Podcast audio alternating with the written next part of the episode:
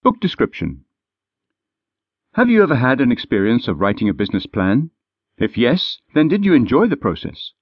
Those tireless working hours without any breaks? Or were you among those lucky people who never felt the need to write one? This book is entirely about the lean business model, which is a very portable and easy to understand substitute of the business plan. Where you spend plenty of time mapping out a lean business plan of 50 or so pages, in a lean business model, you simply sketch it and compile all the important things on one page. Isn't this a far better idea? Want to know more about it? From its history to the application of lean business model, all is explained in this book in the following topics.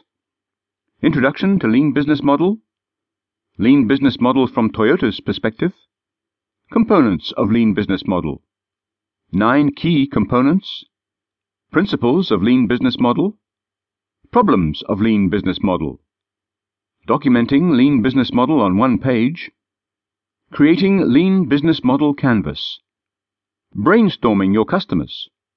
Prioritizing where to start from. So, what are you waiting for? Want to get rid of that 50 page documentation?